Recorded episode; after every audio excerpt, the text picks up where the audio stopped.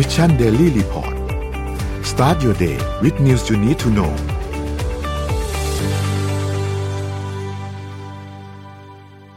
สวัสดีครับ ขอต้อนรับทุกท่านเข้าสู่ Mission Daily Report ประจำวันที่ 28 มกราคมนะครับ ศุกร์สุดท้ายของเดือนนะครับ พบกับพวกเราสามคนอีกเหมือนเดิมครับสวัสดีครับคุณโทมัสสวัสดีน้องเอ็มครับ สวัสดีค่ะ พี่ปิ๊กสวัสดีค่ะพี่โทมัสอะโหค่ะนี่คุณโทมัสมาในธีมเรียกว่าอวกาศมากล้ำมากล้ำมาก อืมนะครับ ค่ะ มาเริ่มกันที่ตัวเลขกันก่อนเลยแล้วกันนะคะจำนวนผู้ได้รับการฉีดวัคซีนโควิด -19 ค่ะ ฉีดไปทั้งหมด 113.6 ล้านโดสแล้วนะคะ เพิ่มขึ้น 446,71 โดสค่ะ แบ่งเป็นเข็มที่หนึ่งเนี่ย เพิ่มขึ้น 44,412 โดส เข็มที่สองเพิ่มขึ้น 71,000 74,003 โดสนะคะ และเข็มที่สามเพิ่มขึ้น 256 โดส ดูเหมือนจะเน้นไปที่เข็มที่สามนะคะ แล้วก็มีคนฉีดเข็มที่สามเนี่ย รวมกันไปแล้ว 13 ล้านคนค่ะ ถัดไปเลยค่ะ สถานการณ์ผู้ป่วยโควิด -19 ในประเทศไทยนะคะ รักษาตัวในโรงพยาบาลเนี่ย 82,760 คนขอโทษค่ะ อาการหนัก 548 คน เพิ่มขึ้น 29 คน ใส่เครื่องช่วยหายใจ 102 คน เพิ่มขึ้น 5 คน รักษาหาย 6,595 คน รักษาหายสะสมทั้งหมด2ล้าน3แสน2,164คนค่ะ ถัดไปค่ะ ดัชนีราคาตลาดหลักทรัพย์ค่ะ เซ็ตลดลง 9.27 จุดนะคะ ถือเป็นการลดลง 0.56%ค่ะ หุ้นต่างประเทศค่ะ มีทั้งลดและเพิ่มนะคะ มีทั้งลบและบวกค่ะ ดาวโจนส์เนี่ยลดลง 0.38% NASDAQ Composite บวก 0.02% NYSE Composite ลบ 0.64% FTSE 100 บวก 0.73%ห่างเสงลบ 1.99%ค่ะ ส่วนน้ำมันดิบนะคะ ยังคงสูงขึ้นนะคะ WTI เนี่ยบวก 0.74%อยู่ที่ 88 ดอลลาร์ต่อบาร์เรล Brent crude oil ค่ะ บวก 0.81%อยู่ที่ 90.69 ดอลลาร์ต่อบาร์เรลค่ะ ราคาทองคำค่ะ ลบ 0.66%นะคะคริปโตเคอเรนซีค่ะ แดงทั้งกระดานค่ะบิตคอยเนี่ย ลดลง 2.96%อีเทเรียมลดลง 3.57% Binance ลดลง 3.94% Solana ลบ 5% Cardano ลบ3.32%บิตคับคอยลบ2.8%นะคะตอนนี้บิตคอยเนี่ยก็อยู่ที่36,783.20อันนี้คือ ณเวลาที่บันทึกนะคะ ไม่แน่ใจว่าปัจจุบันนี้เนี่ยเปลี่ยนไปถึงไหนแล้วค่ะ ค่ะ ทั้งหมดตัวเลขก็ประมาณนี้ค่ะ อืมครับเป็นไงบ้างครับพี่ปิ๊กวันนี้ ดูแล้วแหมข่าวรู้เพียบสึกนะฮะสถานการณ์สถานการณ์ของคริปโตเคอเรนซีที่ ไม่ค่อยเป็นใจนะไม่ค่อยเป็นใจเท่าไหร่ เห็นขึ้นมาได้เย็นไม่เป็นไรช่วงนี้ปิดพอร์ตนอนฮะช่วงนี้ปิดพอร์ตนอน อย่าคิดมากครับบางคนหลายคนลบชีวิตแอปออกไปก่อนนะไม่ชีวิตมันก็แบบเดี๋ยวค่อยมานี้ว่ากันใหม่เลยชีวิตชีวิตมันก็มีขึ้นมีลงใช่ไหมฮะเป็นสัจธรรมอืมแต่ช่วงนี้มันนะช่วงนี้มันลงเยอะไปหน่อยอืมพี่โทมัสจะพูดยังไงพี่ปิ๊กก็ยังรู้สึกเครียช่วดงนี้มันลงดีเยอะไปหน่อยอ่าอ่านะเดี๋ยวนะเอออืมไปดูเรื่องอะไรก่อนดีคุณโทมัส วันนี้คุณโทมัสเรื่องเยอะมากเลยอะคุณโทมัสก่อนโอ้โหเอ่อผมพาไปอัปเดตเรื่องของความยั่งยืนแล้วกันนะครับ คือเรื่องความยั่งยืนเนี่ยเป็นประเด็นความท้าทายมากขึ้นเรื่อยๆนะครับพี่ติ๊กเอ่อเอ็มครับ คือปกติเนี่ยบริษัทในตลาดหลักทรัพย์นะถ้าเป็นเมื่อก่อนเนี่ยก็จะพูดคุยกันเรื่องความเสี่ยงใช่ไหมโอ้ประเด็นความเสี่ยงทำยังไงจะลดจะลดความเสี่ยง ก็จะมีบอร์ดบริหารความเสี่ยง มีแผนจัดการความเสี่ยงขององค์กรขึ้นมา แต่หลังๆมาเนี่ยนะฮะเรื่องความยั่งยืนเนี่ยเป็นประเด็นที่เหมือนกับถูกท้าทายมากขึ้นในระดับบอร์ดของอในห้องบอร์ดในคณะกรรมการของบริษัทนะครับ แล้วก็ต้องมีแผนนะฮะเรื่องความยั่งยืนด้วยหนึ่งในโรโมเดลแล้วกันนะฮะที่ผมคิดว่าเฮ้ยน่าสนใจแล้วก็น่าเอามาฝากนั่นก็คือบริษัท Fast Retailing Group พูด Fast Retailing Group อาจจะเอ๊ะบริษัทอะไรนะฮะแต่ถ้าบอกว่าเขาเป็นเจ้าของแบรนด์ Uniqlo เนี่ยอะคือคุ้นชื่อทุกคนแน่นอนนะครับค่ะก็มีกำหนดเป้าหมายนะฮะภายในปีงบประมาณ 2030นะฮะก็คืออีกประมาณ 8 ปีข้างหน้าเนี่ยแล้วก็เป็นแผนปฏิบัติการสำหรับพัฒนาความยั่งยืนหลากหลายรูปแบบ ภายใต้แนวคิดที่เรียกว่า lifeware นะครับโดยจะเร่งการเปลี่ยนผ่านไปสู่รูปแบบธุรกิจใหม่นะครับที่ต้องครอบคลุมทั้งความยั่งยืนแล้วก็การเติบโตของธุรกิจ โดยคนที่ออกมาประกาศเนี่ยนะครับ จะเป็นใครไปไม่ได้ก็คือคุณโคจิยานาอินะฮะประธานเจ้าหน้าที่บริหารอาวุโสของ Fast Retailing Group เนี่ยนะครับ ก็ออกมากล่าวนะครับว่าไอ้ความยั่งยืนเนี่ยนะครับมันไอ้ concept ที่บอกว่า LifeWear เนี่ยมันเป็นเป้าหมายที่ทำเสื้อผ้าในชีวิตประจำวันที่ออกแบบมาเพื่อให้ทุกคนเนี่ยมีชีวิตที่ดีขึ้นนะครับ เป็นเครื่องแต่งกายที่ไม่ได้เน้นแค่คุณภาพการออกแบบแล้วก็ราคานะครับ แต่ยังต้องตรงตามคำจำกัดความคำว่า เสื้อผ้าที่ดีนะครับคำว่าเสื้อผ้าที่ดีเนี่ยมันก็แน่นอนครอบคลุมหลากหลายรูปแบบนะครับ คือคุณโคจิยานาอิประกาศว่าเรากำหนดเป้าหมายภายในปีงบประมาณนะครับ ภายในปีงบประมาณ 2030 ภายใต้แนวคิดที่บอกว่า LifeWear เนี่ยเป็นการนำเอาปัญญาประดิษฐ์นะครับคือ AI แล้วก็ Big Data เนี่ยเข้ามาช่วยในการวิเคราะห์ข้อมูลลูกค้านะครับ เพื่อเป็นการออกแบบให้เหมาะสมนะครับ กับ ความสอดคล้องแล้วสอดคล้องกับบริบทของแต่ละพื้นที่ด้วยนะครับ แล้วก็การเอาเทคโนโลยีมาประยุกต์ใช้เนี่ยก็เป็นหนึ่งในประเด็นความท้าทายในเรื่องความยั่งยืนขององค์กรนะครับ นอกจากนั้นก็คือการพัฒนาระบบห่วงโซ่อุปทานนะครับ เพื่อต้องการเป็นเบอร์หนึ่งบริษัทค้าปลีกเสื้อผ้าที่ลูกค้าเนี่ยสามารถซื้อสินค้าได้อย่างไว้วางใจนะครับเพราะมีขั้นตอนการผลิตจนถึงมือผู้บริโภคที่เป็นไปอย่างมีประสิทธิภาพมากที่สุดนะครับ โดยเป้าหมายแล้วก็แผนปฏิบัติการด้านความยั่งยืนในปีงบประมาณ 2030 เนี่ยมี 7 ด้านนะฮะหนึ่งก็คือการผลิตเสื้อผ้าที่ดี แล้วก็เป็นมิตรต่อสิ่งแวดล้อม แน่นอนต้องลดการปล่อยก๊าซเรือนกระจกนะครับ ซึ่งเป้าหมายนี้ไปทำงานแล้วก็ได้รับอนุมัติโดย Science Based Target by the SBT Initiative หรือ SBTI นะครับซึ่งอันนี้สอดคล้องไปกับข้อตกลง Paris หรือ Paris Agreement นะฮะบนพื้นฐาน climate science นะครับ ก็มีเป้าหมายในการควบคุมอุณหภูมิเฉลี่ยของโลก เพื่อลดผลกระทบที่มีต่อสิ่งแวดล้อมและก็โลกนะครับ ก็เมื่อเทียบกับปีงบประมาณ 2019 เนี่ย ต้องการลดการปล่อยก๊าซคาร์บอนไดออกไซด์ให้เป็นศูนย์ให้ได้ภายในปี 2050 เพื่อสร้างกระบวนการผลิตที่ส่งผลกระทบต่อสิ่งแวดล้อมน้อยลงนะครับ ที่สำคัญเลยเนี่ยคือยูนิโคลเนี่ยมันมีหน้าร้านเยอะมากจำนวนสาขาเยอะมากนะครับก็ตั้งเป้าหมายลดการใช้ไฟฟ้าที่หน้าร้านผ่านโครงการประหยัดพลังงานต่างๆนะครับ ตั้งเป้าหมายว่าจะต้องประหยัดพลังงานให้ได้ 40%ที่เป็นร้านค้าที่อยู่นอกห้าง แล้วก็ถ้าร้านค้าที่อยู่ในห้างเนี่ยต้องลดการใช้พลังงานให้ได้ 20%แล้วก็ภายในปีงบประมาณนี้นะครับเนี่ย2022 เนี่ยนะครับจำนวนร้าน 8 ร้านในญี่ปุ่นเนี่ยได้ได้รับการรับรองมาตรฐาน LEED หรือเรียกว่าย่อมาจาก Leadership in Energy and Environmental Design ในระดับ Go แล้วด้วยนะครับ ซึ่งเป็นระบบการประเมิน อาคารสีเขียวที่ใช้อย่างแพร่หลายที่สุดในโลกนะครับ รวมถึงพัฒนารูปแบบร้านค้าใหม่ที่ใช้พลังงานอย่างมีประสิทธิภาพนะครับ แล้วก็มีการเปลี่ยนการใช้ไฟฟ้าในร้านค้าของ Fast Retailing แล้วก็สำนักงานทั่วโลกนะฮะมาใช้ไฟฟ้าจากแหล่งพลังงานหมุนเวียนภายในปีงบประมาณ 2030 นะครับ ด้านที่2เนี่ยเกี่ยวกับเรื่องของการรีไซเคิลแล้วก็ลดขยะนะครับโดยการเพิ่มสัดส่วนประมาณ 50%ของวัสดุที่ใช้ในผลิตภัณฑ์ของยูนิโคลเนี่ยให้เป็นวัสดุรีไซเคิล อันนี้ถ้านับตั้งแต่ปี 2019 เนี่ยนะครับยูนิโคลเริ่มนำเสนอผลิตภัณฑ์ที่ทำจากวัสดุรีไซเคิลยกตัวอย่างเช่นในคอลเลกชันสปริงแล้วก็ Summer ปี 2022 นี้ที่จะถึงเนี่ยนะครับจะมีเส้นใยโพลีเอสเตอร์ที่ถูกรีไซเคิลจากขวดพลาสติก PET เนี่ยประมาณ 15%นอกจากนั้นเนี่ยยูนิโคลก็ใช้วัสดุอื่นๆนะครับที่เป็นภาระต่อสิ่งแวดล้อมน้อยลง เช่น เส้นใยสังเคราะห์อย่างเรยอนแล้วก็ไนลอนครับ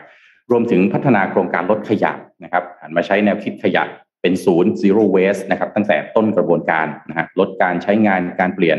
วัสดุการนำมาใช้ใหม่นะครับรีไซเคิลในกระบวนการส่งมอบเสื้อผ้าให้ลูกค้านะครับ โดยในเครือทั้งหมดเนี่ยนะครับเลิกใช้พลาสติกแบบครั้งเดียวโดยไม่จำเป็นแล้วนะครับตั้งแต่เดือนกันยายนปี 2019 เนี่ยถ้าเราไปช้อปปิ้งกันที่ยูนิโคลเนี่ยนะถุงช้อปปิ้งเขาถูกเปลี่ยนเป็นถุงกระดาษแล้วนะครับแล้วก็เริ่มคิดค่าใช้จ่ายสำหรับถุงกระดาษที่ร้านในญี่ปุ่น ตรงนี้มันเลยทำให้ลูกค้า 70% ปฏิเสธไม่รับถุงช้อปปิ้งแล้วนะครับนอกจากนั้นแล้วก็ยังมีการเก็บราวแขวนเสื้อแล้วก็บรรจุภัณฑ์กล่องสำหรับการขนส่งต่างๆเนี่ยไปส่งเรียบร้อยราวแขวนเสื้อต่างๆ ที่อาจจะถูกทิ้ง แล้วก็เอาไปทำเป็นขยะเนี่ยนะอันนี้ให้เก็บกลับมา เก็บกลับมาที่เพื่อรีไซเคิลใช้ใหม่นะครับแล้วก็เปิดตัวพื้นที่ทดสอบความเป็นไปได้หรือ proof of concept นะครับสำหรับการแยกเก็บแล้วก็การดำเนิน การรีไซเคิลต่างๆ ที่ร้านเองเลยคือ on premise เลยนึกออกไหมครับปกติในการทำรีไซเคิลเนี่ยก็ต้องเรียกของกลับมาก่อนถูกไหมครับต่อไปเขาจะไปติดตั้งระบบฮะที่หน้าร้านเลยเพื่อรีไซเคิลของต่างๆ ได้เองเลยนะครับแล้วก็ข้อสามเนี่ยก็เป็นการผลิตเสื้อผ้าที่สวมใส่ได้ในระยะยาวอันนี้ผมว่าท้าทาย เพราะว่าหลังๆเนี่ยเนาะเราซื้อเสื้อผ้ามันราคาถูกลง แล้วเราก็บอกว่าก็ใช้แป๊บเดียวทิ้งก็ไม่เป็นไร fast แต่ fashion ผู้ผลิตเอง ใช่ผู้ผลิตเองอย่างยูนิโคลเนี่ยบอกว่าเฮ้ยมันอย่างนี้มันไม่ถูกนะเพราะว่ามันเป็นการทำลายโลก เพราะฉะนั้นเนี่ยเราควรจะต้องซื้อของที่มันใช้ได้ในระยะยาวเสื้อผ้านี้ก็เช่นกัน เพราะว่าสิ่งแวดล้อมเนี่ยมันถ้าทุกคนทิ้งขยะกันมากมายงั้นมันไม่สามารถที่จะทำให้ไอ้ข้อตกลงต่างๆ ระดับโลกเนี่ยมันเป็นไปได้ เออ อันนี้ฟังแล้วก็ดูดีเหมือนกันนะครับ แล้วก็ข้อ4นะฮะเรื่องของการ traceability ฮะอันนี้น่าสนใจมากเพราะว่าปกติ traceability เนี่ยผมจะเจอเฉพาะในบริษัทที่เกี่ยวกับอาหารใช่ไหมแต่อันเนี้ยยูนิโคลทำเรื่องของการติดตามกลับในกระบวนการผลิตนะครับ โดยเริ่มตีพิมพ์รายชื่อโรงงานคู่ค้าด้านการผลิตนะครับ ตั้งแต่ปี 2018 แล้ว แล้วก็รายชื่อดังกล่าวรวมถึงโรงงานทอผ้าเนี่ยนะถูกเผยแพร่เพื่อความโปร่งใสและสามารถตรวจสอบได้นะครับ แล้วภายในเดือนมีนาคมปีนี้ 2022 เนี่ยนะครับ โรงงานก็จะตีพิมพ์รายรายชื่อคู่ค้าทั้งหมดของบริษัทด้วยนะครับ เพื่อให้เกิดการติดตามกลับได้ตลอดกระบวนการเพราะนั้นต่อไปคุณเข้าไปคุณอยากรู้เสื้อผ้าของคุณอันเนี้ยมันผลิตจากใครยังไง คุณสแกนปั๊บคุณสามารถที่จะย้อนนะฮะ supply chain กลับไปได้เลยว่ามันถูกผลิตต้นน้ำมาโดยใครบ้างนะครับ แล้วก็อีกข้อหนึ่งที่น่าสนใจมากเลยครับคือไอ้การเปลี่ยนแปลงอะไรแบบนี้มันคงทำยากนะโคจิยานาอิประธานเจ้าหน้าที่บริหารอาวุโสเนี่ยครับเขาก็ไปสร้างทีมอัจฉริยะระดับโลกครับ คัดคนงานคัดคัดพนักงานระดับหัวกะทิฮะหนึ่งร้อยคน ในการเริ่มกระบวนการต่างๆ ทั้งหมดที่บอกไปเมื่อกี้ตั้งแต่เฟ้นหาวัตถุนะฮะวัสดุต่างๆนะครับตรวจสอบด้านสิทธิมนุษยชนนะครับ ตรวจสอบความเสี่ยงต่างๆ ตั้งแต่ระยะเริ่มต้นตรวจสอบองค์กรในฐานะบุคคลที่3นะครับแล้วก็การรับรองมาตรฐานจากบุคคลที่ 3 ต่างๆ พวกนี้เอา 100 คนเนี้ย deploy แล้วก็ลงไปนะฮะจัดการแทนที่จะต้องเอานโยบายทั้งหมดประกาศทุกคนทีเดียวใช้ 100 คนนี้เป็นหัวเชื้อนะครับ แล้วก็สุดท้ายเนี่ยข้อ5นะครับมีเน้นการจัดซื้อวัตถุดิบอย่างมีจริยธรรมแล้วก็รับผิดชอบนะครับ โดยเน้นจัดซื้อวัสดุที่ทำจากพืชแล้วก็สัตว์อย่างมีจริยธรรมนะครับ6ส่งเสริมด้านการด้านสังคมนะครับ ผ่านการขยายกิจกรรมในการร่วมมือนะครับ สร้างมูลนิธินะครับในการเข้าไปบริจาคนะครับ ซึ่งภายในปี 2025 เนี่ยจะสนับสนุนงบประมาณด้านกิจกรรมเพื่อสังคมมากกว่า 10,000 ล้านเยนนะครับ แล้วก็สนับสนุนผู้คนเนี่ยมากกว่า 10 ล้านคน ผ่านการบริจาคเสื้อผ้าจำนวน 10 ล้านชิ้นต่อปีนะฮะภายในปี 2025 นะครับ แล้วก็ 7 เรื่องของ diversity นะครับการดำเนินการด้านความหลากหลาย แล้วก็จะเพิ่มให้มีผู้บริหารหญิงเนี่ยให้ได้ 50%ของจำนวนผู้บริหารทั้งหมดนะภายในปี 2030 นะครับ แล้วก็เน้นการสร้างความสามารถให้คนรุ่นใหม่นะครับ แล้วก็เสริมสร้างสิ่งแวดล้อมที่เป็นมิตรต่อกลุ่ม LGBTQ นะครับ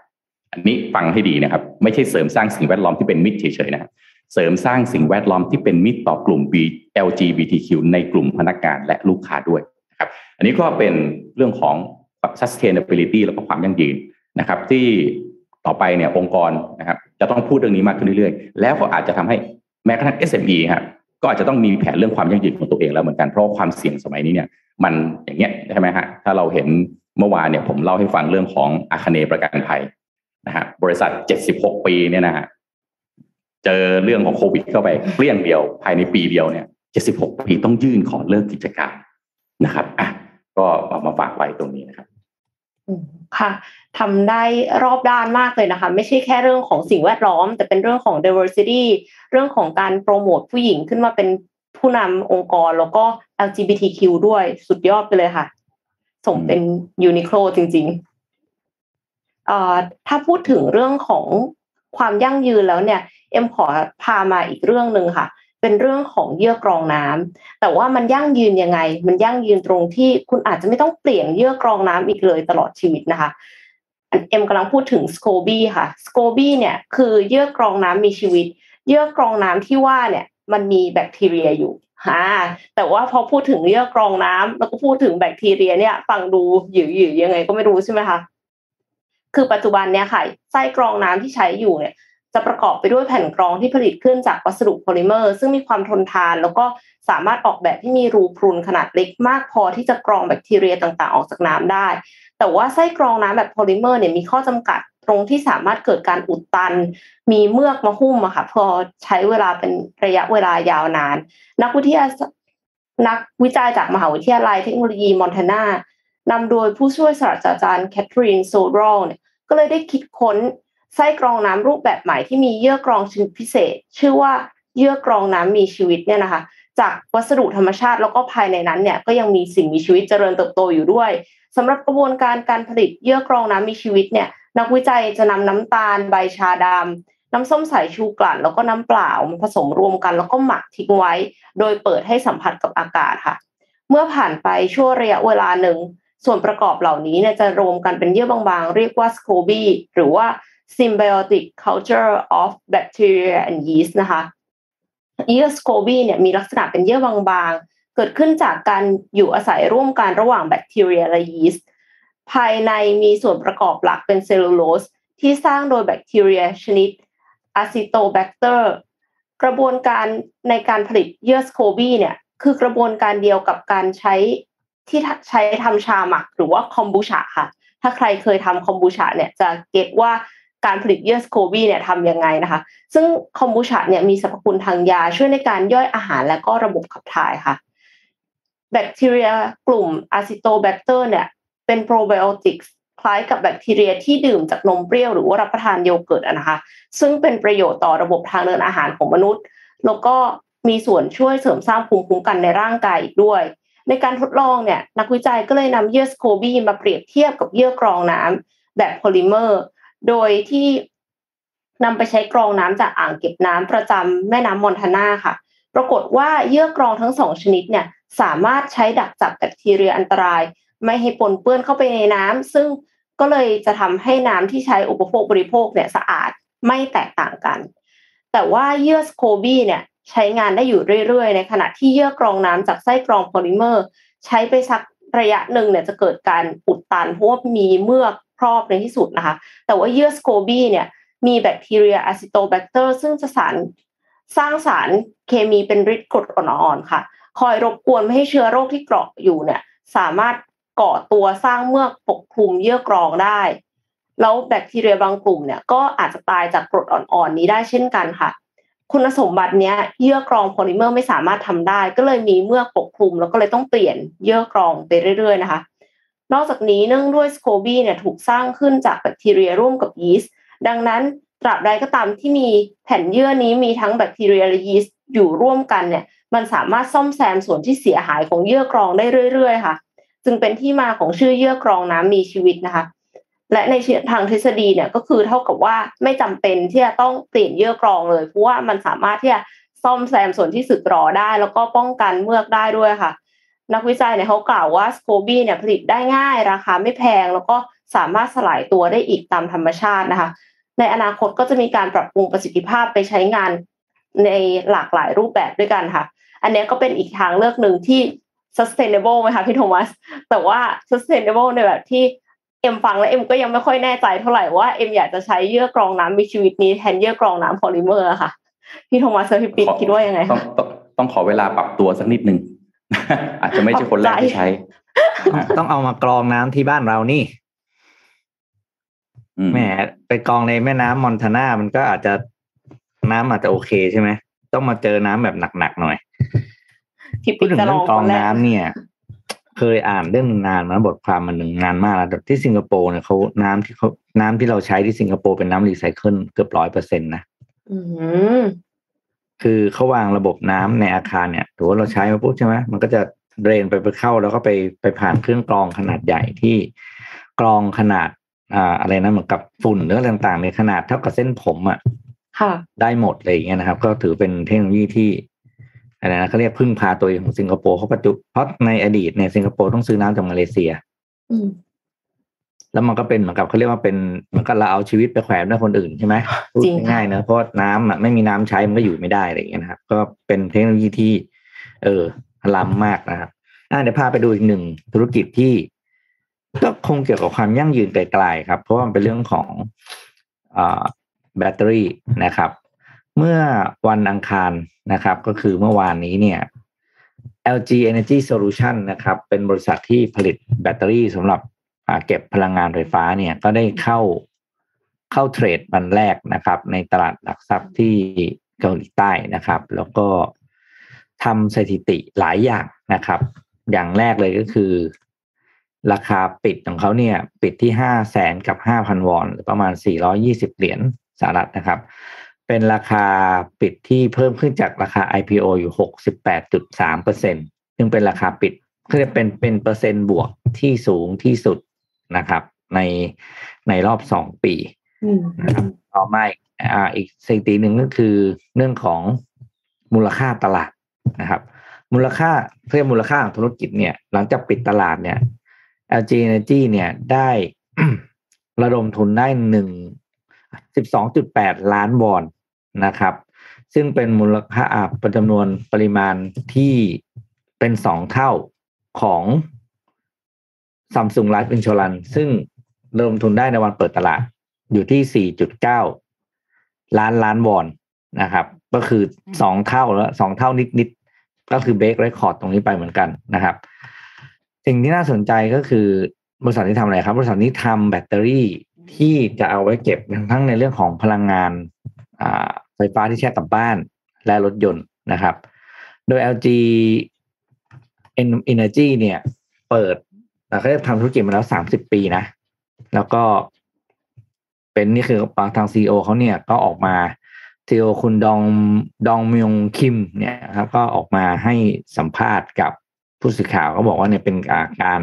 เริ่มต้นทศวรรษใหม่ของ LG Energy นะครับ โดยแผนการลงทุนเนี่ยจะ ไปลงทุนสร้างโรงงานนะครับ ในหลาย ๆ ประเทศทั้งสหรัฐอเมริกาจีนนะครับ แล้วก็ในญี่ปุ่นด้วยเหมือนกันนะครับโดยปัจจุบันนี้เนี่ย LG Energy เนี่ยเป็นบริษัทผู้ผลิต EV แบตเตอรี่เนี่ยเป็นอันดับสองของโลกนะครับ มี Market Share อยู่ที่ยี่สิบสามจุดแปดเปอร์เซ็นล่าสุดเลยเนี่ยล่าในในไตรมาสที่หนึ่งอ่ที่สามของของปีที่แล้วนะครับ แล้วก็คาดการว่าจะขึ้นเป็นอันดับหนึ่งได้ภายในสามปีนะครับ ปัจจุบันนี้เนี่ยตามตามไชน่า CATL อยู่นิดหน่อยนะคนนั้นคนนั้นเบอร์หนึ่งอยู่ที่สามสิบเอ็ดจุดสองเปอร์เซ็นคนนี้ตอนนี้ต่างอยู่ประมาณแปดเปอร์เซ็นแต่ว่าแนวโน้มในในการเติบโตเนี่ย คนนี้เหนือกว่า เพราะว่ากำลังจะไปสร้างโรงงานในหลายที่อย่างที่ผมบอกเมื่อกี้นะครับ พอมาสร้างโรงงานเพิ่มขึ้นได้เนี่ย มันก็มี Product ให้ขายมากขึ้นใช่ไหมมันก็เลยมีตาส่วน ในอ่ามีอัตราสปีดในการแย่งมาเก็ตแชร์ได้เร็วขึ้นอืมเรื่องของมาต่อเทคโนโลยีฮะผมอืมพาไปอัปเดตนะครับ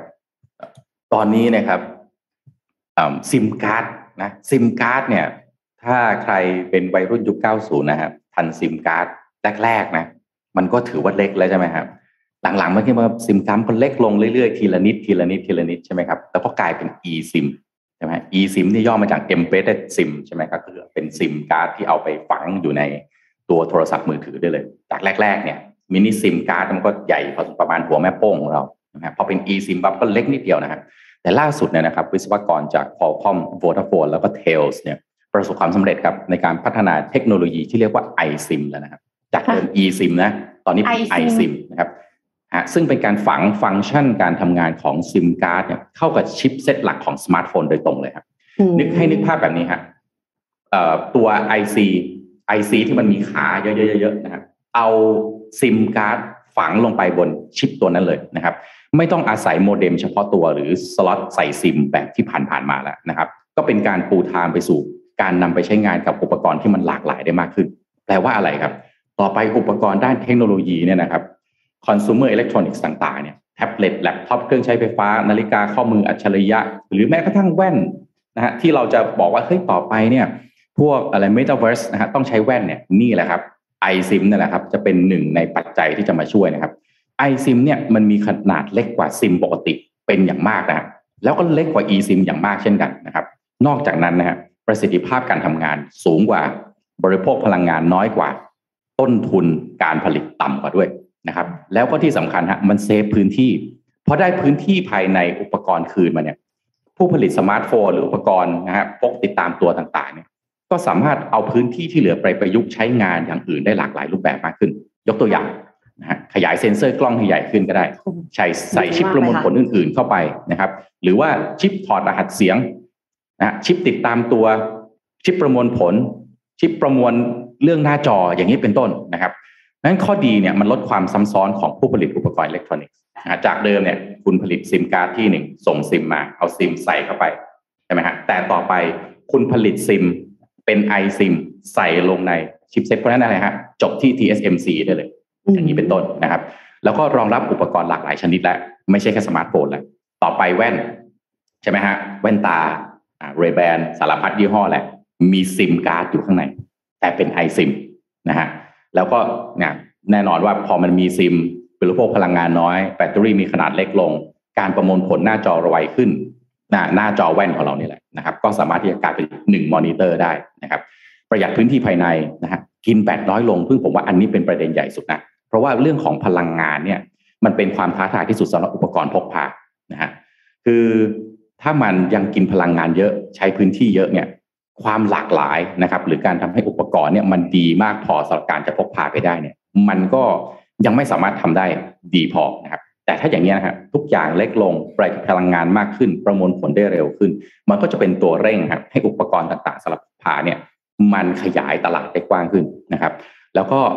มีความปลอดภัยประสิทธิภาพใช้งานนะครับ สูงนะครับ เปิดใช้งานได้จากระยะไกลๆใช่ไหมครับภาษา IoT เขาเรียกว่า decoupling decoupling คืออะไรคล้ายๆคุณกลัดกระดุมอยู่นะวันหนึ่งคุณก็เอากระดุมนี้ออก เช่น กระบวนการ decoupling ง่ายๆคือ สมมติคุณจะเปิดแอร์ถ้ากระบวนการเดิมคุณต้องเดินไปที่รีโมทหยิบรีโมทขึ้นมาแล้วก็กด ต่อให้รีโมทกับแอร์มันไม่ได้อยู่ใกล้กันก็ตามแต่คุณยังต้องเดินไปหยิบรีโมทขึ้นมาอยู่ดีถูกไหมครับแต่กระบวนการ decoupling คืออะไร คุณไม่ต้องเดินไปที่รีโมทก็ได้ คุณกดผ่านมือถือนะครับ แล้วในแอร์คุณเนี่ยมี iSIM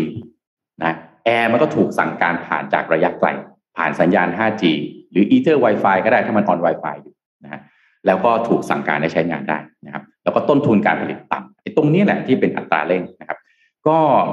ทั้ง 3 บริษัทเนี่ยเขาไปเลือก Galaxy Z Flip 3G 5อ่า 5G เนี่ยนะ3 5G เนี่ยนะครับมาเป็นอุปกรณ์ต้นแบบสำหรับดัดแปลงให้รองรับ iSIM ก่อนนะครับ โดยการพัฒนาก็มีขึ้นที่ศูนย์วิจัยของซัมซุงในยุโรปนะครับ ก็ต้องบอกว่าเทคโนโลยี iSIM เนี่ยมันไม่ใช่ของใหม่ขนาดนั้นนะครับ เพราะว่า ARM เนี่ยที่เป็นสัญชาติ UK เนี่ยเคยพัฒนาดีไซน์อ้างอิง แล้วก็ส่งต่อให้กับผู้ผลิตชิปเซ็ตมาก่อนหน้านี้แล้วตั้งแต่2อสปีก่อน ชิปเซ็ตสมาร์ทโฟนที่รองรับการทำงานร่วมกับ iSIM เนี่ยรุ่นแรกของโลกเนี่ยถูกพัฒนากับชิปเซ็ตรุ่น Snapdragon 888 5G จาก Qualcomm นะฮะซึ่งสำหรับฟังก์ชันด้านความปลอดภัยต่างๆ ก็ถูกพัฒนามาเพื่อรองรับเรื่องนี้โดยเฉพาะนะครับ ก็ลองดูนะครับเเห็นว่าซัมซุงกำลังแง้มแง้มนะฮะ Galaxy รุ่นใหม่ออกมาด้วยนะครับ ไม่รู้จะมี iSIM หรือเปล่า แต่ตัวนี้แหละครับจะเป็นตัวเร่ง Metaverse ที่อาจจะมาเร็วขึ้นด้วยนะครับ เพราะว่าต้นทุนการผลิตต่ำลง ทุกอย่างสามารถเป็นไปได้แล้ว จากเดิมเนี่ยนะฮะความท้าทายของผู้ผลิตอุปกรณ์พกพาเนี่ยคือขนาดและก็การอัตราการกินพลังงาน แต่ตอนนี้เราจะเห็นเทรนด์แล้วนะฮะทุกอย่างเป็นไปได้มากขึ้นเพราะว่าเทคโนโลยีมันเร็วมากขึ้นเรื่อยๆนะครับน่าสนใจมากค่ะ เพราะว่า คือการที่พี่ธงวัฒน์บอกว่าพอมันเล็กลง แล้วสามารถใส่ฟังก์ชันอื่น ๆ เข้าไปได้มากขึ้นใส่ฟีเจอร์อื่น ๆ อย่างเช่น เลนส์กล้องจะใหญ่ขึ้นอย่างนี้ กล้องมือถือก็จะถ่ายรูปสวยขึ้น คือปัจจุบันนี้เด็ก ๆอะค่ะเขาไม่รู้จักกล้องถ่ายรูปกันแล้วอะกล้องถ่ายรูปจริง ๆอะเมื่อวานนี้พี่สาวเอ็มเล่าให้ฟังว่ามีมีคนไข้มาแล้วเสร็จแล้วก็คือพี่สาวก็ยกกล้องมาอ่าถ่ายรูป ถ่ายรูปฟัน ปรากฏว่าน้องแบบ อันนี้อะไร ไม่รู้จักกล้องถ่ายรูปที่เป็นแบบกล้องดิจิตอลแล้วนะ คือเขาใช้มือถือถ่ายรูปกันจนแบบกลายเป็นว่า การบอกได้ว่านี่คือกล้องถ่ายรูปคือบอกอายุอะค่ะ อืมอะไรเหรอคล้ายๆกับเห็นโทรศัพท์ที่แบบว่าหมุนๆสมัยนี้ใช่ไหมตามหรือไม่ก็คือเห็นเพจเจอร์ PCT อะไรอย่างเงี้ย เราไม่รู้จักอะเห็นเทปอะไรอย่างเงี้ยนะ เห็นเทปเพลงอะไรอย่างเงี้ยนะ ใช่ค่ะ โอ้ตายละ โลกเราทำไมอยู่ยากจัง อืมพี่ปิ๊กเชิญต่อเลยครับอะดูเจ็ดโมงครึ่งไหมครับที่ทำไม่ได้ทำเจ็ดโมงครึ่งมานานแล้วสลับมาเจ็ดโมงครึ่งหน่อยนะครับเจ็ดโมงครึ่งวันนี้เนี่ยเป็นเรื่องราวของเจฟเบโซสนะครับ เขาไปเขาเรียกว่าไปไปสปีชที่งานรับปริญญาของมหาลัยปรินเซนตันนะครับ เมื่อปี 2010 คือนานมาแล้วล่ะก็สิบสิบสองปีมาละแต่ว่าเรื่องราวเนี่ยยังน่าสนใจอยู่ดูนะครับคืออะไรนะครับอะไปครับ งานนี้เนี่ยนะครับอ่าเจฟเนี่ยเขาไปพูดเมื่อวันที่สามสิบพฤษภาคมนะครับ ซึ่งเป็น Commitment Day เนาะเป็นวันรับปริญญาให้กับนักศึกษาที่จบการศึกษานะครับภาพต่อไปครับ เจฟเนี่ยเขาเริ่มจากการที่เขาเล่าเรื่องของตัวเขาเองครับ บอกว่า วันนี้เขาตัดสินใจทำอเมซอนเนี่ย มันมันมันมันยากมากเลยนะ เพราะว่าเขาไม่รู้แล้วมันจะสำเร็จหรือเปล่า แล้วก็เขาบอกว่าสิ่งหนึ่งที่เขาสามารถทำให้อเมซอนเนี่ยมาถึงวันนี้ได้นะครับ ทุกๆอย่างเนี่ยล้วนเกิดจากการตัดสินใจนะครับนั้นสาระที่เจฟพูดในวันนั้นนะหลักๆ เลยก็คือเรื่องของว่าชีวิตเราเนี่ย ในอนาคตจะเป็นยังไง ขึ้นอยู่กับสิ่งที่เราตัดสินใจทำหรือไม่ทำในวันนี้นะครับนั้นเจฟเนี่ยเขาก็ฝาก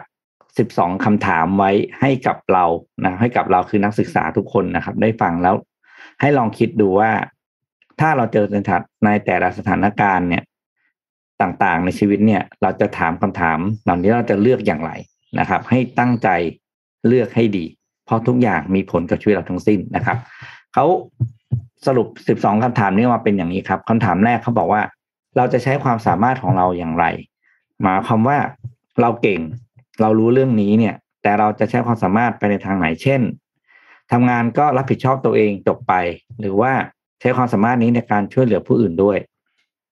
นะครับ หรือว่าใช้ความสามารถนี้ไปในทางที่ไม่ถูก บอกเนี่ย นี่คือหนึ่งการตัดสินใจของเราที่เราจะต้อง ตัดสินใจให้ได้ เมื่อสถานการณ์ใดสถานการณ์หนึ่งมันมาถึงแล้วเราต้องเลือกนะครับ ว่าเราจะใช้ความสามารถของเราไปในทางไหนคำถามที่สองครับ ทางไหนที่เราจะเลือกหมายความว่าเราจะบางครั้งมันมีการตัดสินใจให้เลือกทำครับ เช่น อาจจะแบบ อยากจะไปทำหรือไม่ทำเรื่องหนึ่งอยากจะไม่คำว่าทางไหนจะเลือกขึ้นมาหมายความว่าขับถนนไม่ไม่ไม่หมายความว่าขับรถแล้วจะเลือกเลี้ยวซ้ายเลี้ยวขวานะแต่หมายถึงว่าบางครั้งชีวิตมันมีทางเลือกเช่น คุณต้องเลือกคณะที่คุณจะเรียน หรือคุณต้องเลือกว่าวันนี้สมมติคุณมี job offer job offer สองอัน คุณจะเลือกทางไหน เพราะแต่ละเส้นทางมันจะบอกเลยว่าอนาคตเราจะเป็นเส้นทางอย่างไร แน่นอนนะครับคำถามที่สามจะเลือกอยู่เฉยๆแบบไม่ทำอะไรหรือว่าจะใช้ชีวิตแบบมี passion อันนี้เขาพูดถึงตัวเขาเองเลย ในวันที่เขาเชื่อว่าอีคอมเมิร์ซเนี่ย มันจะต้องมา เขาก็ตัดสินใจทำอเมซอนขึ้นมา ตอนเขาเริ่มต้นเนี่ยถ้า คือเขาเริ่มตอนตอนเขาอายุสิบแปดเองนะที่เขาเริ่มอเมซอน